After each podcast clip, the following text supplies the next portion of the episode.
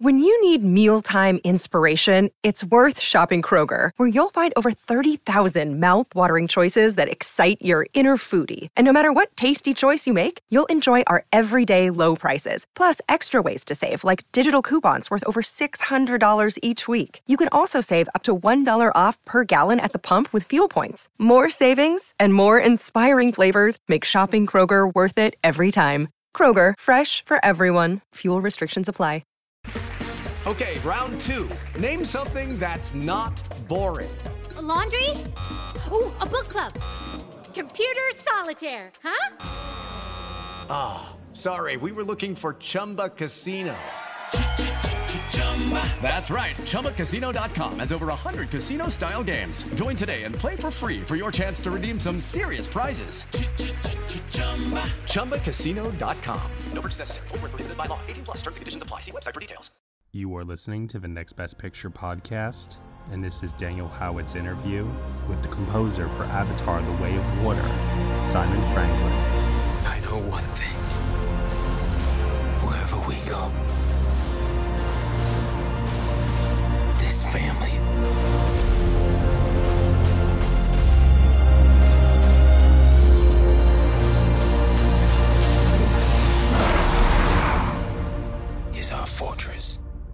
Simon, thank you so much for for taking time to talk with me. Been a big few weeks for Avatar. I think I checked this morning. I think it's the seventh biggest movie of all time, and of course, still climbing, obviously. So yeah, how, how's how's it been since release? Just kind of celebrating this uh this incredible success. Uh, I think the word, a single word I'd use is relief. I think, I think, I think it's this strange situation where you go into work, you know something is very special. You know, I, I was uh, because I would see scenes like, like for instance, the, when the kids first dive into the water, and you go, and I, uh, you know, we don't get to see, you know, we gradually the renders come through, so we see better and better qualities because we're working. But that was one of the early renders. We got to see that in 3D in maybe March and it's astonishing. And you sit there just going, and I still felt that way when I saw the premiere, you know. And I think that for, and I that was what I my hope was that, given how I felt about it, I thought that I cannot be the only person who feels this way. Um, so I'm very very pleased by the response, but really I'm just relieved that the work actually has paid off. Absolutely. Well, the obvious starting point for a conversation about this work is is of course the late James Horner. You two worked together for for years, worked together on the first Avatar. Before he passed, had he started any you know any initial concepts for this second movie? No, not at all. Um, he died in 2015, and I I was uh, producing the score for the theme park at that point. Uh, he'd written um, uh, some work. He'd done some work on the the ride, which is called the Na'vi River Journey. Um, but that was pretty well all he'd done on that, and there'd been no discussion of us starting in. We we knew we were going to be doing them, um, but you know, for instance, my original, uh, I was originally asked if I wanted to hold 2013 for Avatar 2. So no, no, there was no work. And so when Jim asked me to look at the scripts in December 2017, uh, this was the first time anything was uh, you know discuss musically. Well, tell me about that process of, of, when you first started to to really work on this project. What was it like using James's themes from the first film as a jumping off point, but also um, expanding upon it and, and, building on it? Well, that was an important part. Jim and I talked about this at length. The idea that this is a canon of films, you know, and therefore has to be a canon of themes. Um, and what he felt was that there was like one theme from Avatar 1 that really resonated with him, which is the one that we use. I use a lot um, for when, you know, like I'll use, I, I, use it as a leitmotif, you know, like maybe only a few seconds here or a clip that, that but it's the Jake and Neytiri flight. It's what we call the ICU theme. Um, and I use that um, for Jake and Neytiri, but I use it in a couple of ways. I use it in the first uh, there's a thing called date night where I use it in its most overt fashion, but then I would use maybe like three seconds of it in some of the battles because it was something that worked really well in in some ways as to show the her- heroism of the pair of them when they worked together. Um, but apart from that, what Jim said to me was that he felt that the Avatar One score hadn't been thematic enough. And now he didn't mean there weren't great themes, and there were. There's some fabulous themes in Avatar 1. It's that there tended to be like a, a use of them once or here, you know, there would be something and you'd use it here, and but it wouldn't get repeated. And there was a lot of that. And he felt like there needed to be a more coherent structure, which is a more, I'll use the word leitmotif if like, but something where there were themes connected with people or places or rather than just general avatar vibe themes. Mm. Um, and so we talked about that, and that became a, the that was an important touchstone for me in terms of how I had to approach the score. Yeah, and obviously themes for places is a huge thing. This this film takes place in a new part of the planet, a new world essentially. You know, where did you kind of get started for developing the sound of the Metkayina people? I had been responsible for the sound of the Omaticaya, should we say, the forest. That sound of the glowing forest, the gamelan, the percussion, all of that was my area. I did the stuff that was non-orchestral in Avatar One, and so I, that was already something that I had in place. Um, with Avatar Two, it felt like the Metkayina were a, we decided they were a. I wish to use the word simpler tribe, but they're um, they're they, they are yeah, I think they're they're play. You know, the the sea it provides a different sort of um, place for them to work and to live. And I remembered some of the work I've done with uh, nomadic tribes, like, for instance, the Mongolians. I've worked with Mongolians a lot. And first of all, there's this thing about longer notes. Uh, they, when you hear Mongolians sing, they sing across the steps. And, and I started to see this in some of the Polynesian singing that you see, which I also, that style I started using, which is longer notes and a, a thing rather than this rather attacky sound that of, that we'd used in Avatar One vocally. So the vocal sound had to change, and I started looking. Uh, I was in New Zealand, so I was able to get a choir of South Pacific Island Polynesian singers together. Now a choir, a group of those, I think we ended up with five who I thought were stupendous. And that became my starting point for the vocal sound because Avatar has such a vocal approach to the to, to the music that that but I needed to evolve that from where we were with the aggressive, edgy sound of A1. It needed to have the slightly more pastoral, softer, and more Polynesian sound for two. And then I made a choice to move all of the rhythm and all of those sort of percussive sounds and the sort of glowing thing that were gamelan bells and all this. That became bamboo percussion, angklungs. It became clay pots. Uh, and I worked with a guy called Chuck Jonkey here in Los Angeles, and I obviously assembled a whole lot of stuff myself. And we created a whole library of this sort of material, and he made some unique instruments for me for this score. Yeah, I was going to ask about that. I, I, I heard that you, you made Pandoran musical instruments for this. Is that right? Yeah, we've got some things now. It's not all of these ended up in. In fact, none of them ended up in this film, but they were meant to. But I hope they're going to end up in three. We actually had a situation where I was asked. Well, they said, you know, obviously you've got a nine foot tall, ten foot tall blue alien with three fingers, and they're long fingers. So why on earth would they play instruments that look like Western instruments? You know, in, I don't mean Western instruments, but like Earth instruments.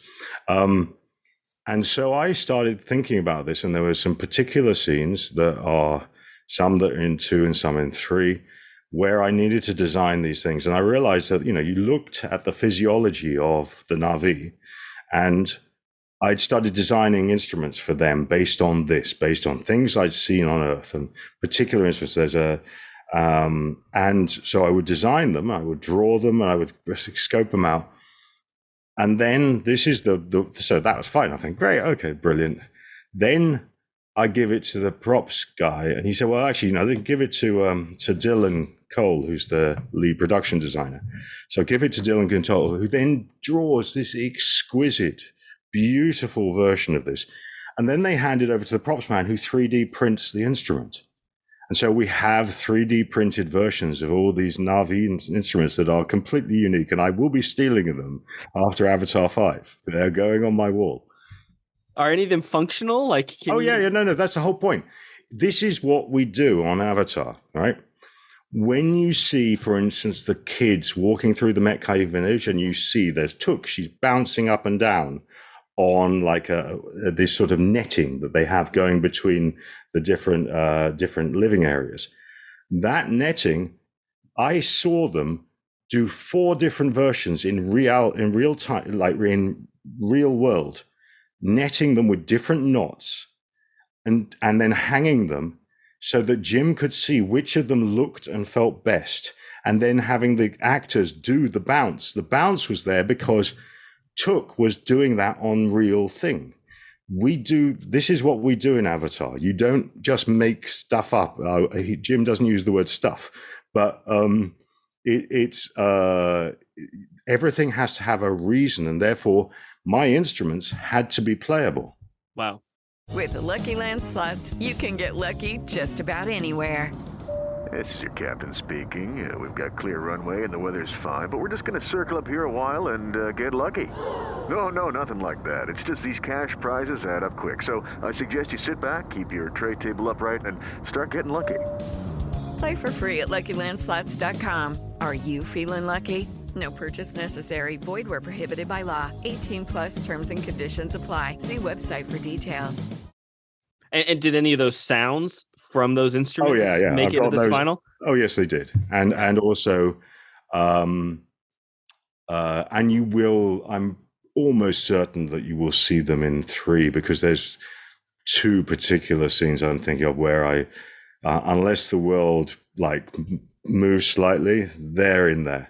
Wow. Um, and uh, but no, you did hear the samples because one of the things I did, I did take samples of these, and you hear them um, in places there. Um, so yep, wow.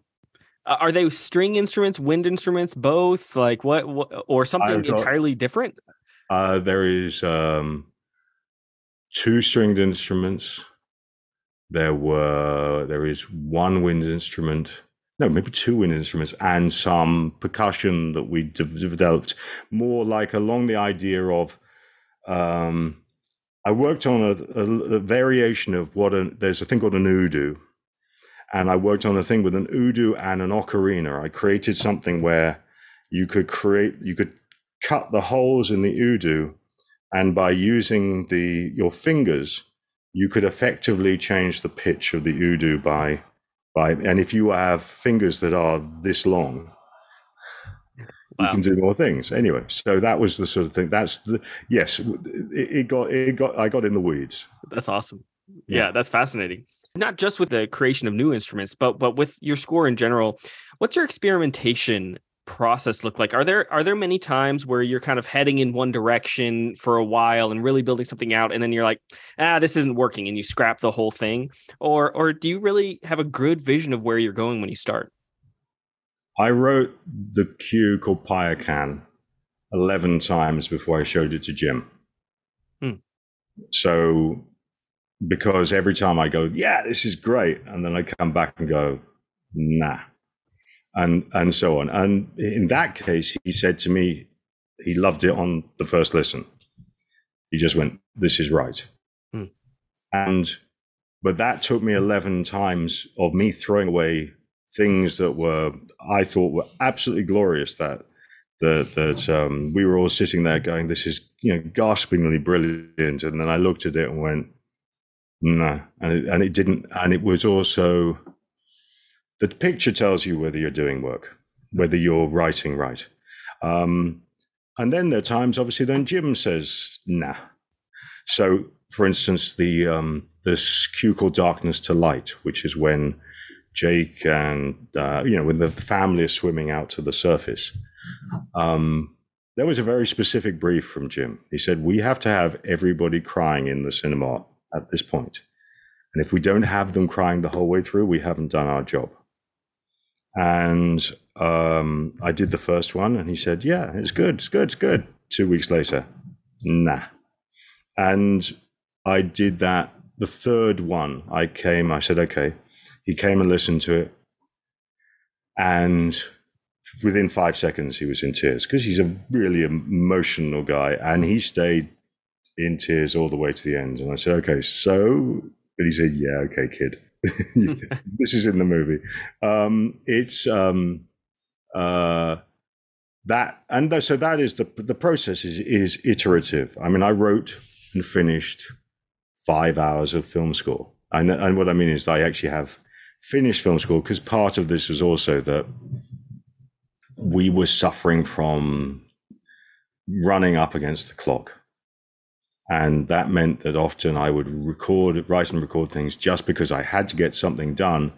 Um, and then we'd make changes, and then I have to re record it because the picture had been edited.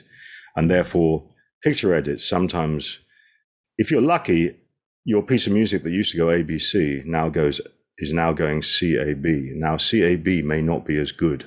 Mm. Therefore, sometimes you can edit it and get away with it, and sometimes you have to re-record. And, and with a film like Avatar, there's it's almost wall to wall music. Uh, there is very little breathing room. How do you find the right pacing there when there's when there's very few moments without any score underneath it? He did give me six or seven minutes off. Well, that's generous.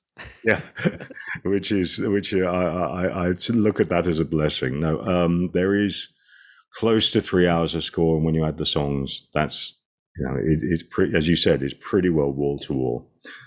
I was lucky that I did my apprenticeships under James Horner, um, Howard Shore, Alan Silvestri, John Barry. And so for years, I'd been working on this sort of stuff. And if you take, especially with James Horner and Alan Silvestri in particular, their use of tempo is uh, um, is essential to their writing. Um, and I don't come from the school of the straight ostinato that just weighs across something. That's never been the way that I work, um, because that's not the sort of scores I particularly enjoy.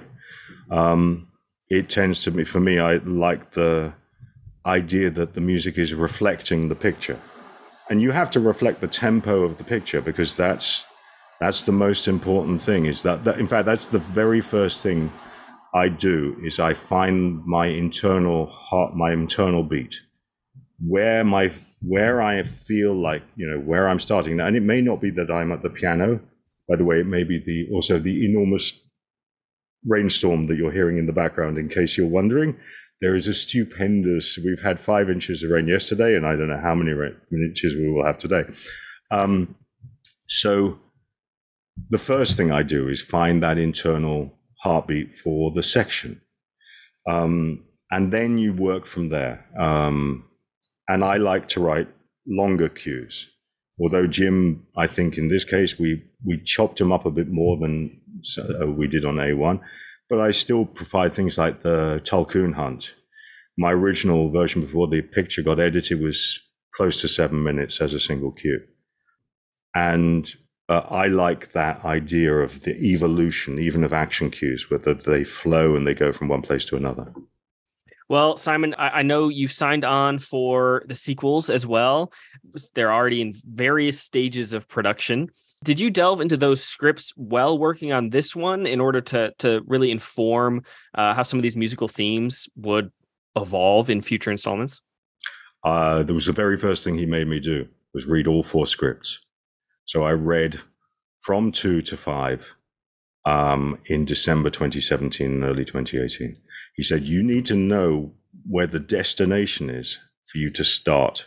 And the very start says, uh, Neytiri sings the songcord, the very first paragraph. And so I had to, that, so for me to understand the journey um, for the characters and for everything else, because A1 is really about discovering Pandora and discovering Jake and Neytiri, and obviously Quaritch. You know, we're, we're discovering, we're, we're, we're learning about the characters in the place. But from two onwards, we're now into story, into the character driven story that takes us on a journey for the family. And I think that shows that's a different thing. Um, so, yep, there, I, I've uh, already started working on stuff for three. Awesome. Well, I can't wait to hear it. Um, do, do, you mind sharing everything that happens in the next sequels uh, while you're here? Oh yes, absolutely. uh, I'm sure that, that, that, that, everybody will be completely happy with me. Perfect. Perfect. Yeah. We'll talk offline. Yeah. I loved your score. Love the film. Thanks so much for your work. thank you so much for having me, Daniel. Hey everyone, thank you so much for listening to Daniel Howard's interview with the composer for Avatar The Way of Water, Simon Franglen, here on the Next Best Picture podcast. You have been listening to the Next Best Picture podcast. We are proud to be part of the Evergreen Podcast Network, and you can subscribe to us anywhere where you subscribe to podcasts. Be sure to leave us a review on Apple Podcasts and let us know what you think of the show. We really appreciate your feedback and your support. Which you can also lend on over at Patreon. For a $1 minimum a month, you'll get some exclusive podcast content from us. Thank you so much for listening, as always, and we shall see you all next time.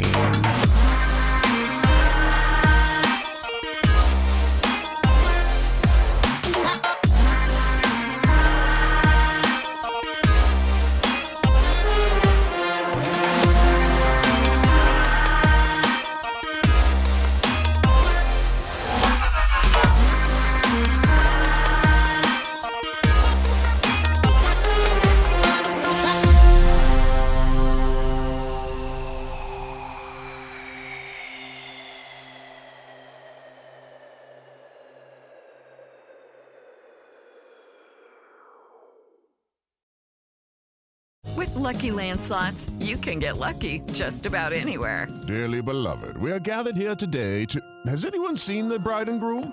Sorry, sorry, we're here. We were getting lucky in the limo and we lost track of time. No, Lucky Land Casino, with cash prizes that add up quicker than a guest registry. In that case, I pronounce you lucky. Play for free at LuckyLandSlots.com. Daily bonuses are waiting. No purchase necessary. Void where prohibited by law. 18 plus. Terms and conditions apply. See website for details.